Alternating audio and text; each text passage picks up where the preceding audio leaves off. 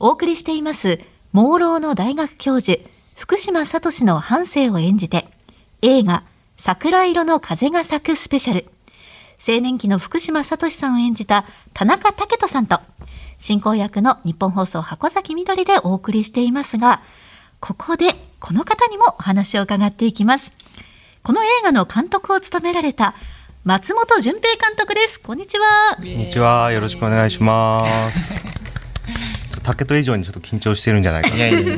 そんなことないでしょう。先ほどの眼光が鋭いというお話ありましたけれども、はい、今はもう。散々ね悪口言われました。いや悪口じゃないですよ。僕から見てそう思ったんで。少なくとも眼鏡グリグリはやってない。はい、やってませんでした？やってないないと思います。なんかこう見ながらこうやって。見ながら問いやらしいディレクター あの松本監督現在37歳で,、はい、そうです実はお若くてしかもこの鋭い眼光はこう今隠しつつ柔らかな柔和な雰囲気でいやいつもこんなんですよ。鋭い眼光キャラみたいになってますけど。でもオーディションの時はやっぱりこうサトシ決めなきゃっていう感じで結構ガッてなってませんでした？そうですね。やっぱオーディションになるとやっぱりその、まあ、短時間じゃないですか。短時間でその役者さんの持っているできる限り本質的なところを見たいと思っているので、こうずっとじっとこう見ちゃう癖があるね、あるのかもしれないです。じゃあ多分合ってましたね。じっと見られた。でそれがレンズを通してこう鋭く見えてたのかもしれないけど、はい、そう怖い怖いって言われましたね。でやっぱりこう微動だにされずに。いやどうでしょうね。あの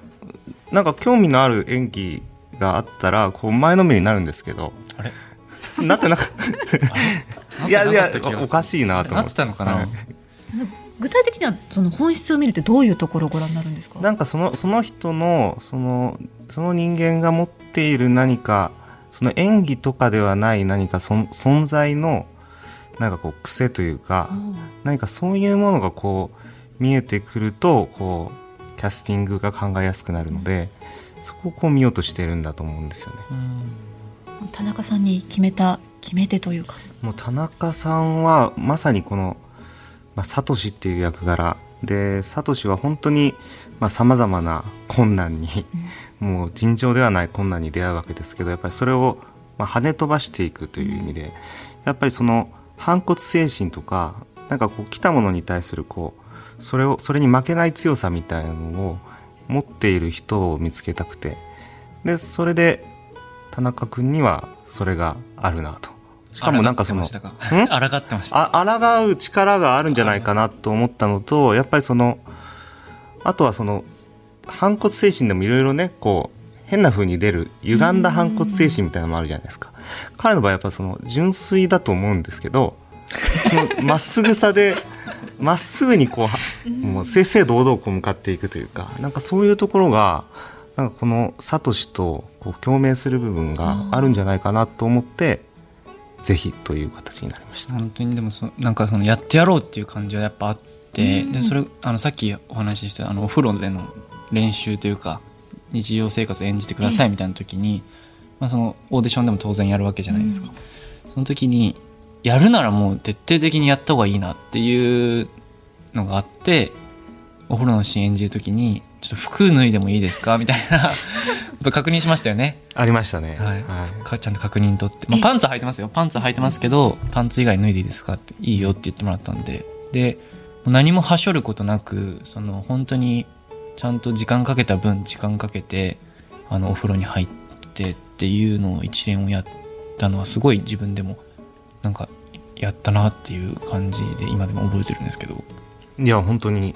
他にも服脱いだ人いました？いや服脱いだ人いないですよ。みんな 大体まあお料理とか。あとなんかこう音音楽を聴いてる時みたいなのがあるんですけどなかなかこうハッとするようなものはなくて。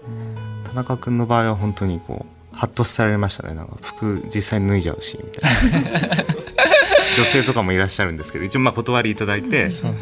女性もいますけどいいんですか？といやいいあれがもう監督と、まあ、プロデューサーの結城さんだけだったら、うん、多分パンツも言ってます。でもそんぐらいの気持ちではいました、ね、その気迫はありましたね。はい、うん、さああのこの桜色の風が咲くなんですがその朦朧という障害を扱った作品をそもそもテーマに選んだ理由とかきっかけっていうのは？あの前の作品が「あのパーフェクト・レボリューション」という作品が、まあえっと、脳性麻痺の、まあ、身体障害の方を扱った作品で、まあ、リリー・フランキーさんとかに出ていただいてるんですけど、まあ、その作品をやった時にもう本当その障害っていうもの僕はもうあんまり身近に障害をお持ちの方とかもいらっしゃらなかったんで、なんかその、それと初めて向き合ったわけですね。で、ただ一作だと、なんかその、まだ自分の中で消化不良感というか、もっとその障害の本質的なところ、それをこう見つ、見てみたいっていう思いが強くなって、で、その時にたまたま、あの、そのパーフェクトレボリューションの対談で福島聡さんと出会って、で、それでこの人は本当に魅力的な人だなと。で、調べていくうちにその玲子さん、お母様のことも分かって、このお話は映画になるかもしれないと思って取り組み始めたと。はい。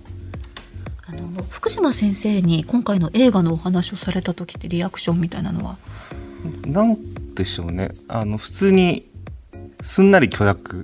くださった気がしますね。そうですよね。なんかその、はい、なんか福島さんも舞台挨拶で言ってたんですけど 自分も出る気だったみたいで、なんなら自分の話だからね言ってましたよね、うん、自分の話だから自分が誰どんな女優さんと共演できるのかみたいな すごい楽しみにしててで、まあ、少しでももしかしたら出るかもしれないからその自分の大学の事務局に映画に出たらどうなりますかっていう確認をしたところあのうちの職員は映画には出られませんって 言われたらしくそれで亡くなったんですよね一応。まあ亡くなったというかまあそのその思惑は僕にはなかったですけど、はい、そうそうまあ先生勝手にそう思われて。出られなかったって言ってました、はい、はい、あのご存命の方の映画だと最後にねあの今のご本人のとかってちらっと映ったりしますけれども、はい、その制度の壁があったんですね。いやえっとですね写真は使おうかなと最後まで編集の時は言ってたんですけど、ただまあ玲子とサトシの話ではあるけれど終わりはもうお客さんのものになってるかなと思ってエンディングで写真を載せるのはやめようというかもうもうみんなのものになってちょっと普遍的な何かものを感じ取ってもらってたらそれをあえてその実在の2人に戻すのはやめようと。思ってそれは入れなかったんです。文字情報としてはいろいろその後の2人を選入れてるんですけど写真はやめました。なるほど、はい、福島先生入れてほしいっておっしゃったりとか。いや ちょっと言ってたかもな。言われてたかもしれない、はい。はい、あの結構その先生が監修に入っていろいろおっしゃったっていうのを聞いたんですが、はいはいいや先生の監視はすごいんですよ。もうとにかく細かいんですよ。細かいしもう本当に丹念にっていうかなんか鋭い。でだからちょっとでも脚本上でそれこそ盲ろ者の方だったり視覚障害者の方のリアリティに沿わないことがあるとガンガンツッコミが入るんですよ。プラスまあ自分の話だから、なんか自分はこうしてないとか。そういうリアリティそういう実際こういうことやらないと思いますけどみたいなことも含めて結構それで弾いたとこ例えばどこがあるんですか？それで弾いたとこいやあの実はまあビールを飲むシーンがありましてでビールをさすがにまあまあねあのあの当時のサトシが飲むのはちょっと倫理上というかまあいろいろ規定上どうなのかって言ってビールを省いたんですよ。そしたらあの福島先生から僕はビール飲んだんですけどって そうですよねって。ビール入れますって、もう時効だけどって言ってましたけど、はい、あの芯を戻したっていうのもあるってことなんですね。そうです。だからもういろいろ考えた上で省いたのに、もうね、その圧倒的なリアリティと説得力で、まあ飲むよねこの時はっていうね、はい、いやすごくいいシーンでした。ね、そのお父様の、ね、存在感とかも、うんはい、他にもそういう先生からのってありますか？あとはそのやっぱりその普通に僕たちが書僕と脚本家と一緒に書くとやっぱりその盲学校のシーンとか誰かと誰かが歩いてきて話し出すみたいな脚本になるんですよ。でもそれが盲学校だとですね誰が歩いてきてるか分かんないから、そんな会話が生まれるわけないんですよね。なんかきっかけがないと難しいんで、ええええ。なんかそこをいろいろ試行錯誤しながら工夫しながらこれはどうやったらわかるんだろうみたいなのを実際にまあ現地を訪れていろいろ見学させていただいたりしつつ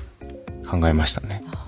盲学校のシーンとか結構階段とかをバンバン登ってたりとか普通に走ってたりとかするんですけど本当にあんな感じみたいでうんなんか健常者からすると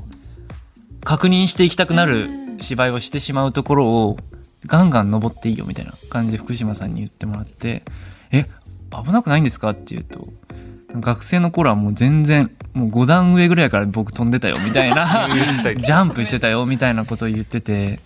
あ全然もう僕らと変わんないじゃんっていう感じだったんで特に意識せずそれを違和感に思う方もいらっしゃるかもしれないけど実は知ってみれば意外とみんなそういうもんでなんか普通の学生でしたよね普通。ですね、はい。もちろん学校は少しいろいろいろんなところに展示があったりみたいな工夫がされてるんですけど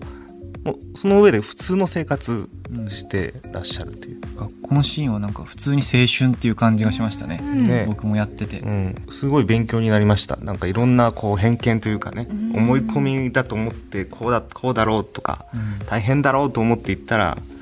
全然そんなことはなくみたいな、うん。なるほどなるほど。あの2020年に撮影されて今公開っていうのはやっぱりそうですね。なかなかこうその後こう配給を決めようにもまあいろんなね、コロナでねなんか劇場が埋まってるとか、まあお客さんの足が鈍ってるとか、まあいろんなことがあったりしてなかなかちょっと公開まで行き着かなかったんですけどやっとのことこのタイミングで公開ということになって。すげえ不安でした。そう。あれと思って。俺と普通映画って大体1年後とかに、ええ。まあ、大体公開されるんですけど。あれ？まだかな？みたいな松本さんたまにご飯行くんですけどはい。まだだなみたいな。まだかいや俺も不安でした。二人して怯えながらご飯食べてましたから どうしようみたいな。じゃあ結構あの二人でお会いになることもあるんですか？そうですね。まあそんなしょっちゅうではないけどたまに。たまにあの連絡を取り合ってご飯行こうみたいになって、ご飯行きましたね、はい。うん。撮影前もあのあれなんていうのかなダイアログ・イン・ザ・ダークですか？あ。ってありますよねあの暗闇の中で。暗闇の中で2人で行きました。よ盲人体験ができる。僕もちょっとささすがに体験しとかないとまずいだろうと思って2真っ人で。暗の中2人で歩きましたよね。2人で。時々手つ手つないで。手つないだ 暗闇の中だから、はい。でも本当にあの経験もあって結構いろいろ知れましたね。いや本当に不安になるうん。し、しちょっとなんか、まあ、普通見えてる状況からいきなり真っ暗な状況で何時間もいるとなんかフラフラしてきちゃったりとかあなんかまっすぐ歩けてるのかがもう分からなかったりうんうんで本当にこの手の感触とか匂い音とかはすごくこう大事なんだなっていうふうにあって水の音とかもその中で流れてたりするんですけど